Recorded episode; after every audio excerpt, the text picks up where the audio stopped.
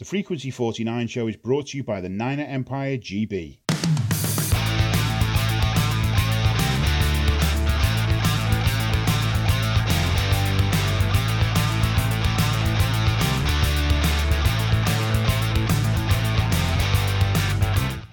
Welcome to the Frequency 49 show. I'm Kat Victorino, and with me today is Simon Holdsworth. Hello, Simon. Hi, Kat. How are you? I'm good. How are you? Uh, awesome. Yeah, good. Thank you. really good. Considering that we're following probably the most depressing team in the league right now. Depends which side of the ball you stand on, I guess. This is true, and we're going to get into that. Um, a little bit of uh, some of the stats from last week's game. Of course, the 49ers were in Tampa Bay last week and lost to the Buccaneers 27 to 9. Nick Mullins, Mullens, 18 for 32 with 221 yards, one touchdown, but again, those those mistakes, the two interceptions and one fumble. Uh, Breida had a, another 100 yard rushing day for 106 yards with 14 carries. And then Wilson shows up and had seven carries for 33 yards. Uh, Pettis had four catches for 77 yards, and the only touchdown that the Niners made missed extra point. Did not help us there. So, what did you see in the game last week that you want to talk about?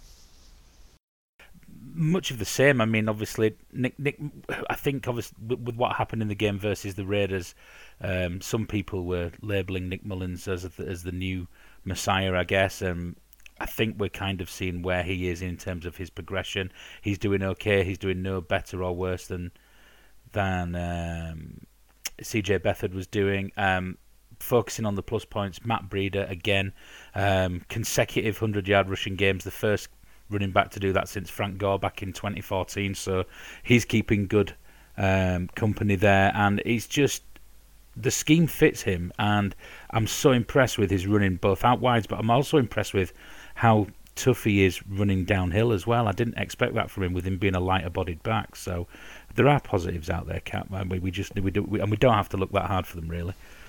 There are, and considering where we're looking at in terms of the position players, um, Marc Lyon, we I had done my my weekly, you know, post your questions here so that we can have something to talk about in our Facebook group. And Marc Lyon had made a separate post that was just too beautiful for words because I know everyone's frustrated. I know we hate losing and we've been losing for far too long. But and you had said you had made a really good question too. Um, as your question was as a fan base are we entitled to push the panic button or should we be more level-headed about the situation and i think mark's post is spot on the perfect answer to your question yeah too many people can't see the wood for the trees, and in the main, the people spouting today are the people who proclaimed Mullens the Messiah three weeks or so ago. Some people were even seriously advocating trading Garoppolo to start Mullens, and that is also an interesting conversation. The reality is that he is wildly inaccurate when under pressure, like he was yesterday. He also struggles with downfield throws and passes that are outside the hash marks. But he also throws these stats out here, which just he's right. You look at our starting offensive 11. How are we expected to win with this? We're on our third string quarterback, second string running back. Our offensive line is all starters. We have our second string tight end there, our third string wide receiver, and our fourth string wide receiver out there. So, really, it's hard to be efficient when you're way down the depth chart and you figure these guys did not get the reps that the veterans and the first stringers normally get. So, they probably aren't as prepared for game day as the first and second stringers would be. No, because they're not going to have had the practice snaps, and they're not going to be as, in terms of wide receivers running routes, they're not going to be as sharp. Obviously, the the chemistry between a QB and a receiver is built up over time. It doesn't happen overnight.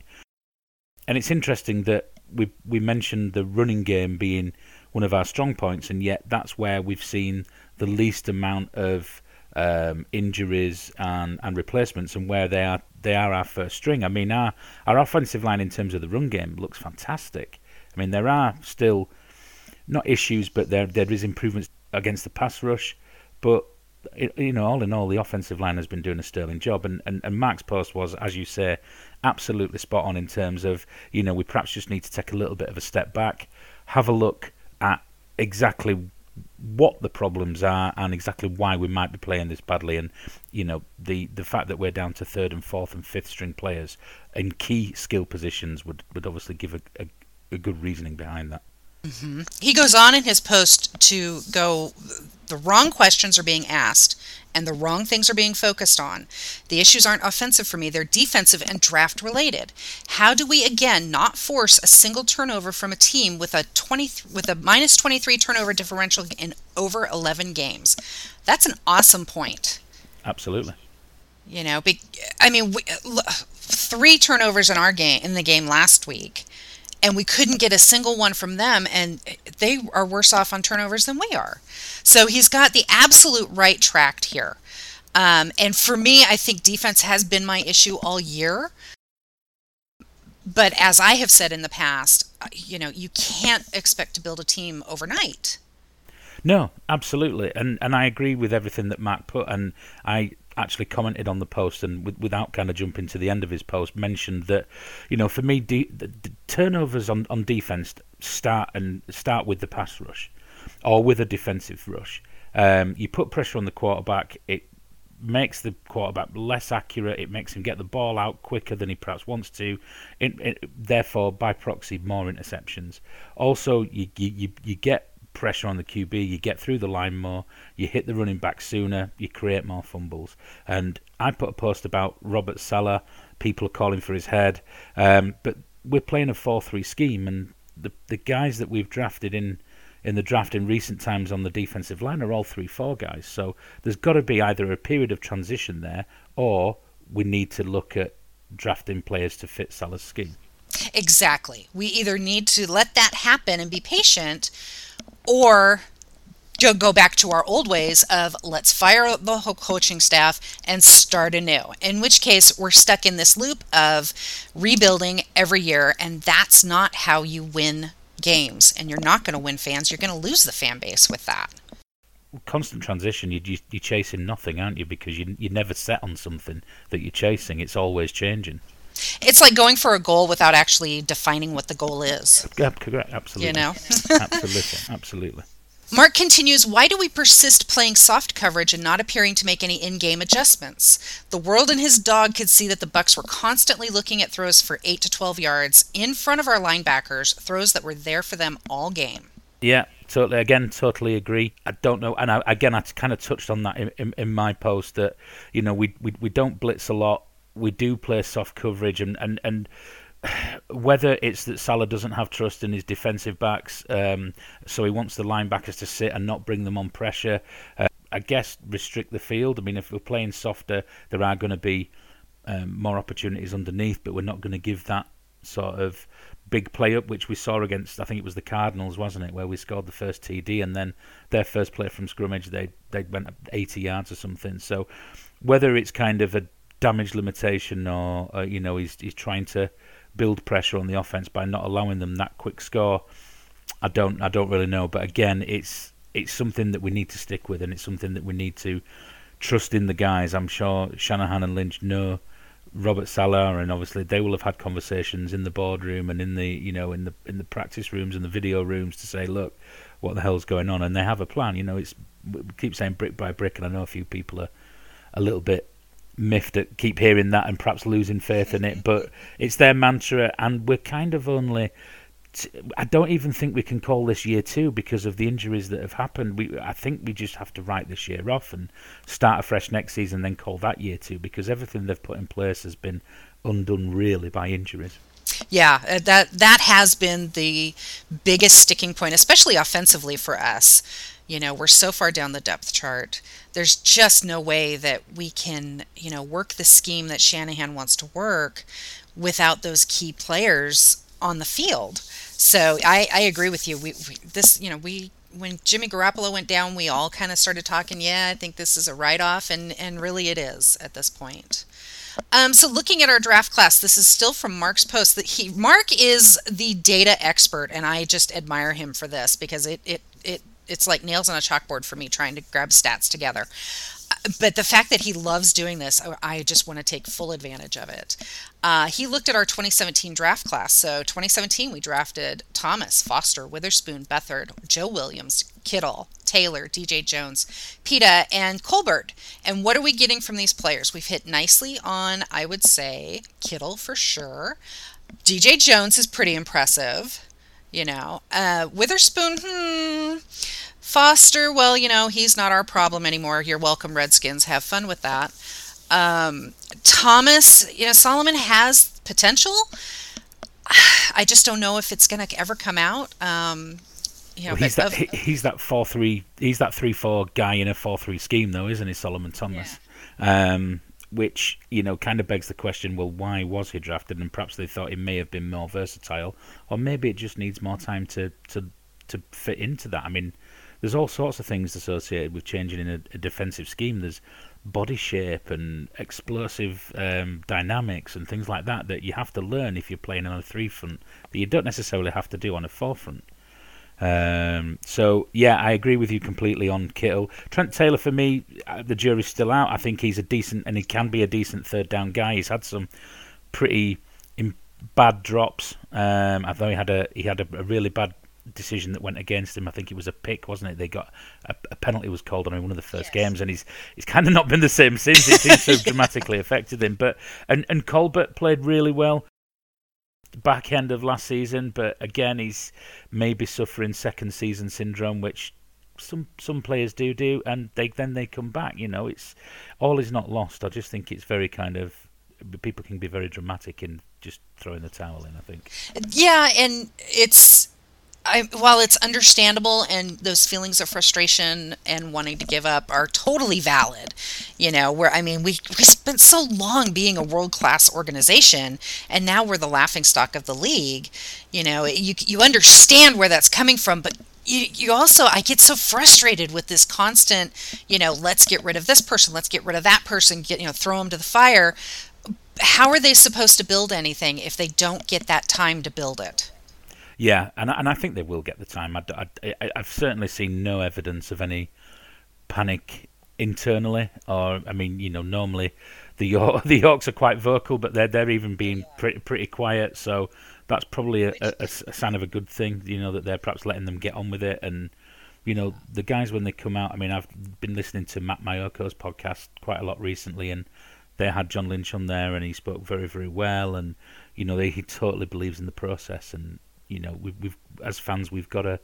They they know they know football better than you and I, or exactly. even even the biggest of uh, of fans. You know, so I guess we've got to put our trust in them. Well, I mean, they've they've played the game you know so they know what it takes and they you know they know these schemes and i think kudos to the yorks i can't believe i'm saying this but kudos to the yorks for staying out of it yeah absolutely and that's what they need to that's exactly what they need to do i mean we all saw what happened when they didn't.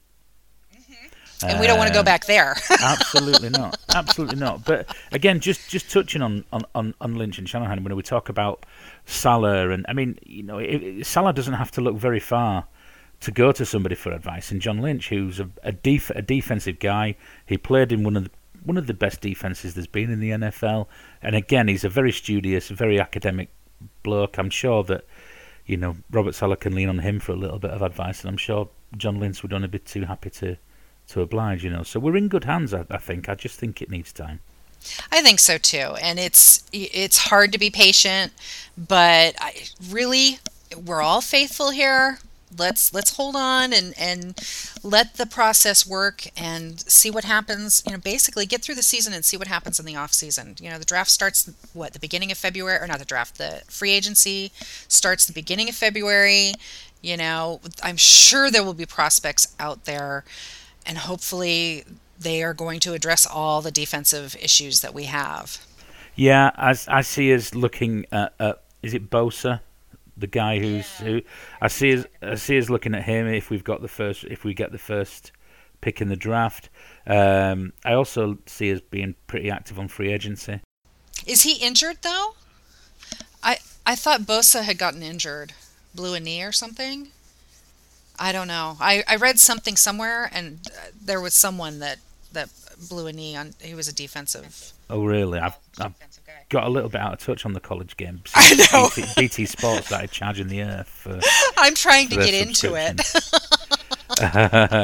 but yeah, I mean, yeah, I mean, I, I, either way, I mean, I see, I definitely see us being more active in free agency. I know there was some people like Khalil Mack, um, you know, came up in free agency, but the cost. I mean, I know he's made a difference to that Bears defense, but if he's a scheme fit, then that makes more sense. Perhaps he's not a scheme fit for us, um, and that's the reason why we didn't want to throw two first rounders at him. Um, there will be good players, good solid players on the D line available, and I think we'll we'll probably be more active this time round than we were last time, and perhaps use the you know the, the second, third, and fourth round draft picks on you know skill players. Um, I still think we're dramatically lacking in, in, in skill players, even with injuries, certainly at wide receiver. I, I tend to agree there, um, only because we do need the depth that of, of talent.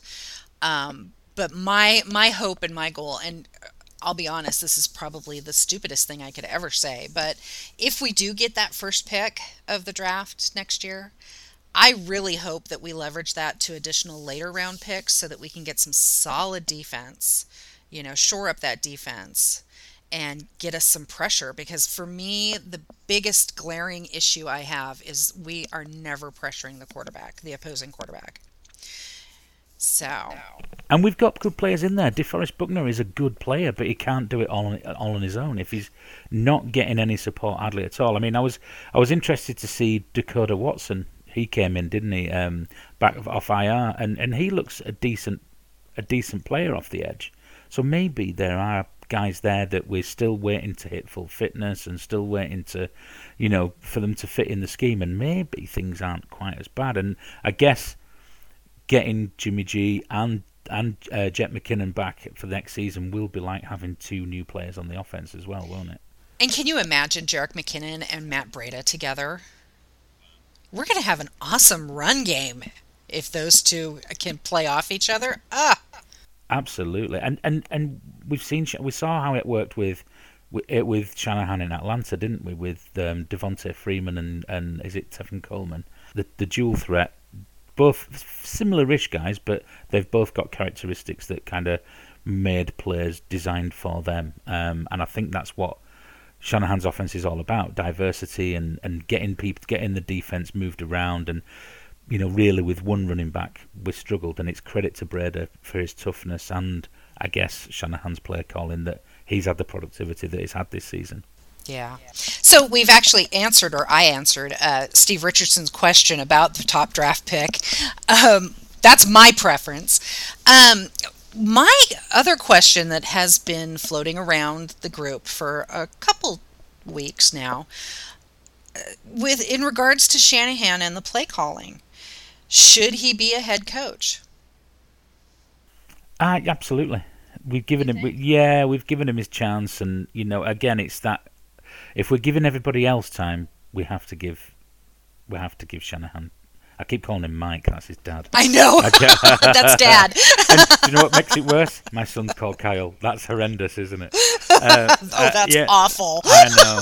I know. So yeah, we need to give Kyle more time. I think. I think he's he's probably feeling the pressure of doing both roles, but only because of the injuries and everything, all the other pressures that have kind of built up on him, and the expectation, I guess. You know, let's judge him when you know we've got a full complement of players, and when we've had a full proper season where we can go, do you know what? We expected more, or we got more than we expected from the Niners based on everything that we wanted in terms of Shanahan's scheme, in terms of the players that fit in, and all that kind of stuff. You know, you can't, you can't glitter a turd, as they say. You know, you That's a great saying. Yeah. I was going to say throw the baby out with the bathwater, but yeah. well, you, you, can only work with what you've got, can't you? You know, yeah. and if it's all play, calling plays is all about calling plays for the right players for them to have the maximum impact. It's pointless calling different plays if they don't have faith in the guys to carry them out. Yeah, I, I tend to agree with you. Um, I am always one for giving people time to learn their role and learn their job. Um, and I think that's part of the struggle he's having is that, you know, he doesn't know how to be a head coach who's also the play caller. So he's trying to find his spot as well. So I think, you know, having him demoted to an offensive coordinator and bringing in another head coach is just going to do the exact same thing that we've done the last four years, where we are, you know, we've got this um, rotation of coaching staff coming through. And really, we need to stop that, settle down, let the head coach and the general manager build their team and build it over time and I'm beating the dead horse. I know. no, I agree. I agree with you entirely. And similarly, similarly, if we said, well, you know, Kyle, stop calling the plays and just be the head coach, and we'll get an offensive coordinator in, we're completely moving away from the reason why we got the guy in the first place. Right, we'd back, be back to square one because then we would have to rebuild because that guy's scheme isn't necessarily going to be Kyle's scheme. And Kyle's greatest strength is he's, he's one of the best offensive minds in the league. Yeah. Now, another question that we've bandied around, and I kind of glossed over it earlier, uh, in terms of our quarterback situation, you know, okay, so Mullens looks all right. He's not great. He needs time. You know, Beathard obviously still needs some work. And t- to me, Garoppolo is still an unknown quantity, only because yes, we had those lovely start wins from him last year, um, and this year he only got us the one win. The other question going around is in regards to our quarterback situation because Mullens is looking pretty good. I mean, he obviously has some confidence issues and you know still needs a bit of work. Um, Beathard, yeah, he needs quite a bit more work. I think. I think he's a little more skittish in the pocket than Mullens is. Um, but then Garoppolo is still for me kind of an unknown quantity, even though I'm absolutely madly, passionately in love with him.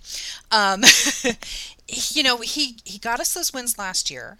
He got us one win earlier this year, but in the losses, even he didn't look that great.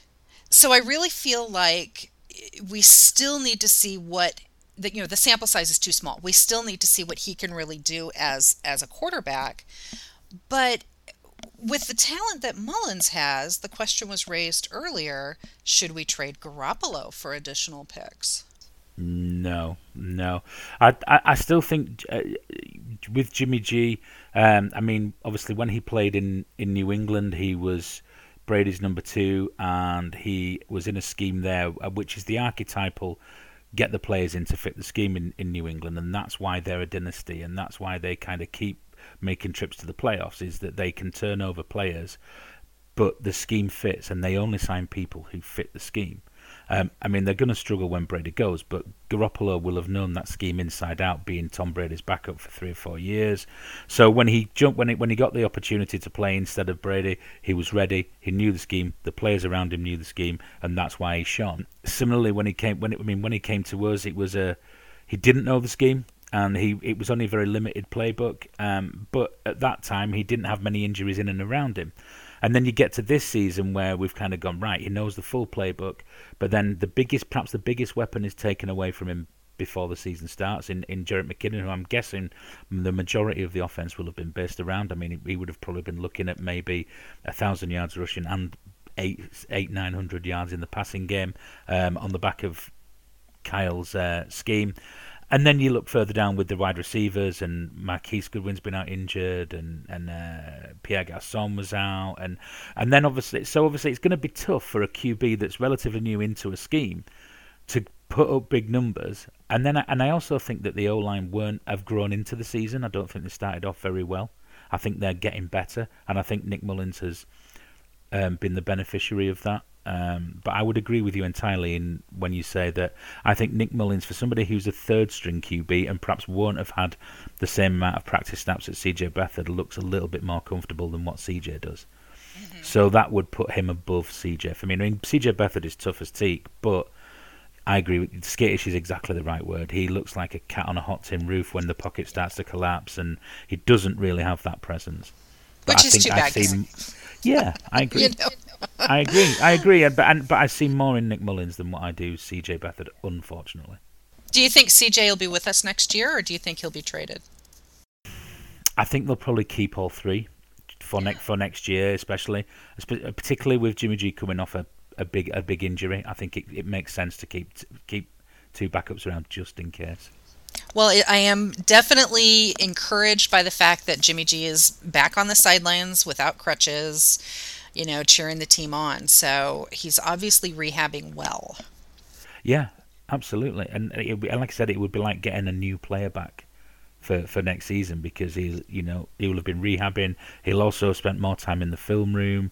He'll be seeing where the offense is going in terms of mistakes that are being made, and if he's on the t- on the sideline, he can pick things up. And you know, same with Jerick McKinnon. I think that again, I'm I'm I think when we get to when we get to the postseason, the excitement will start building again, like it did this season. I think it's just when you're in and around it and you're getting the losses and the mistakes are happening, it's tough. It's really it tough is. to kind of look subjectively at things.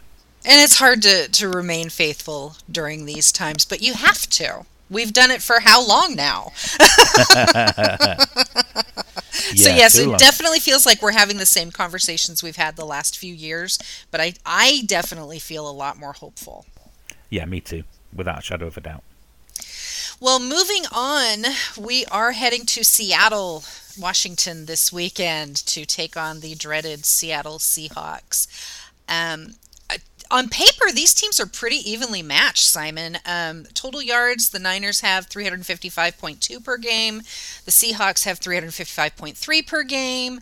Passing yards, 220.3 for San Francisco, 208.2 for Seattle. Rushing yards, 134.9 for San Francisco, 147.1 for Seattle.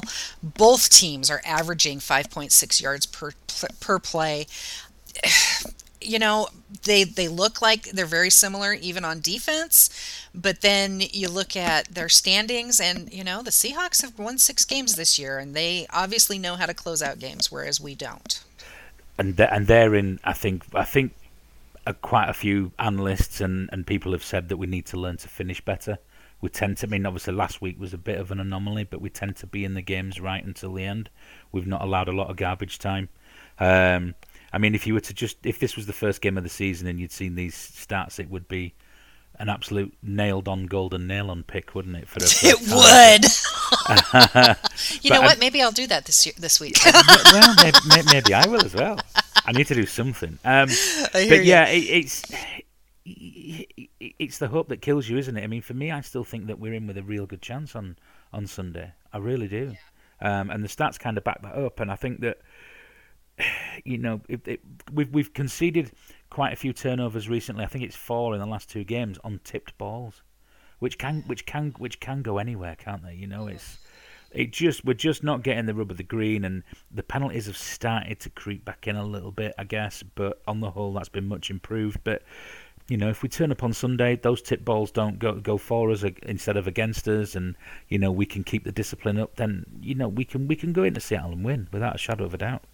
Well, even on defense, on paper, we're so evenly matched. Third down efficiency, the Niners have 37%, Seattle has 38%. Yards allowed, San Francisco has 350.4, Seattle has 359.7. So that kind of works in our favor. Points allowed, San Francisco has 26.6, Seattle has 22.1. So a little work needed there. And then the allowed third down efficiency, San Francisco 39%, Seattle 36%. So, I mean, really, uh, very, we could very much win this game. Yeah, I agree. I agree. It's, it's, it's on us, and it's on us to win, and it's on us to lose. And, you know, as, at this stage, as long as we remain competitive and Breida keeps doing what he's doing and Kittle keeps doing what he's doing, I don't really expect to win any game, but certainly this one is isn't beyond the realms of possibility at all it would be nice to remain in the game. You know, it, it would be nice to you know have another game where we had the lead and not lose it, but you know we'll get there, right? and we're doing all this, like we've said, with third third string tight ends, fourth and fifth string, you know, wide receivers. You know, really, the future promises a lot, doesn't it? It does. It does. It's not all doom and gloom, even though the record is not pretty.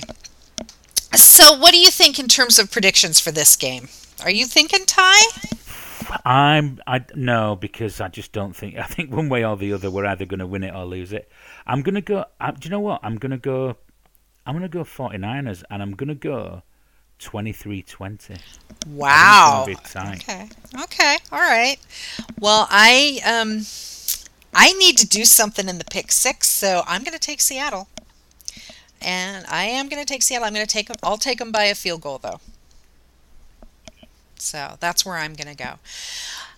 Do you want to go over the pick six for us? Yeah, I can do that. So, um, the pick six this week, if you're listening to us for the first time, the pick six is a competition that we run via our Facebook group um, where we pick six games, and all you have to do is pick the winner of each game and also get the correct score for the for the 49ers, which has been pretty difficult recently. Um, so this week there were no pick sixes this week. Um, however, Mark Caunt, Carlos Cordova, Alex Gill, Ross Irwin, and Neil Jepson all picked the most correct with four. Um, I only got one this week, which is hideous. I got two. Jackson, Jacksonville and San Francisco let me down. Ah, yes. Yeah, I'm not pointing any fingers at anybody there, cat at all. um, so, so season um, season to date, Jimmy Brewster is still in the lead with with 49. Mark Nowley with 47. Marc Lyon, Ross Irwin, and Neil Jepson all have 45. So I think we've we've got four weeks left to play. Um, it's all left to play for. And uh, we will be doing something for the postseason, so keep your eye on the group. That's Niner Empire GB on Facebook, and we'll continue this on into the postseason with regardless of whether or not the Niners. Well, we know the Niners won't be there, but you know, since we're not going to be there, we're going to keep playing just to have fun. yeah, absolutely. There's no Christmas miracle here, I don't think. no. And I do have a message from the admin of the Pick Six. Remember that 6 p.m. UK time is cutoff, no exceptions. Someone tried to be naughty this week and got their wrist slapped. No naming or shaming, but you know who you are. Deepak. naughty, naughty. naughty boy. So we are going to skip the two minute drill since there's only the two of us. Uh, anything else you want to talk about today, Simon? Um, nothing really. Just just to reiterate what we started at the top of the show, really, where we need to perhaps keep the faith, remain faithful, look at the positives, try and take an analytical view as opposed to an emotional view, and uh, we will get there. But stay strong, guys. We will. It, it'll come back around. So that's our show for this week. Thanks to Audionautix.com for the music. Thanks to Marc Lyon, Mark Caunt, Andrew Mitchell, Neil Jepson, Deepak Gohill, Paul McDonald, James Little, Rob Newell, Simon Holdsworth, Nathaniel James, Jason Argo, and Graham Ross for all the work they do on the group and on the show. Apologies if I missed anyone. If you would like to get involved in the show, just let us know. You can message any of the admins in the Niner Empire GB group on Facebook. We're always looking for members to appear on the show or to just contribute content. You can follow us on Twitter and Instagram at Niner Empire GB and on Facebook, search for the group Niner Empire GB. Don't forget to check out the blog, which is available on your favorite podcast app. You can also email us at frequency49show at gmail.com. It's time to say goodbye, Simon. Goodbye, Simon. Goodbye, Kat. On behalf of Simon Holdsworth, I'm Kat Victorino. We'll be back next week. Thanks for listening. Goodbye for now.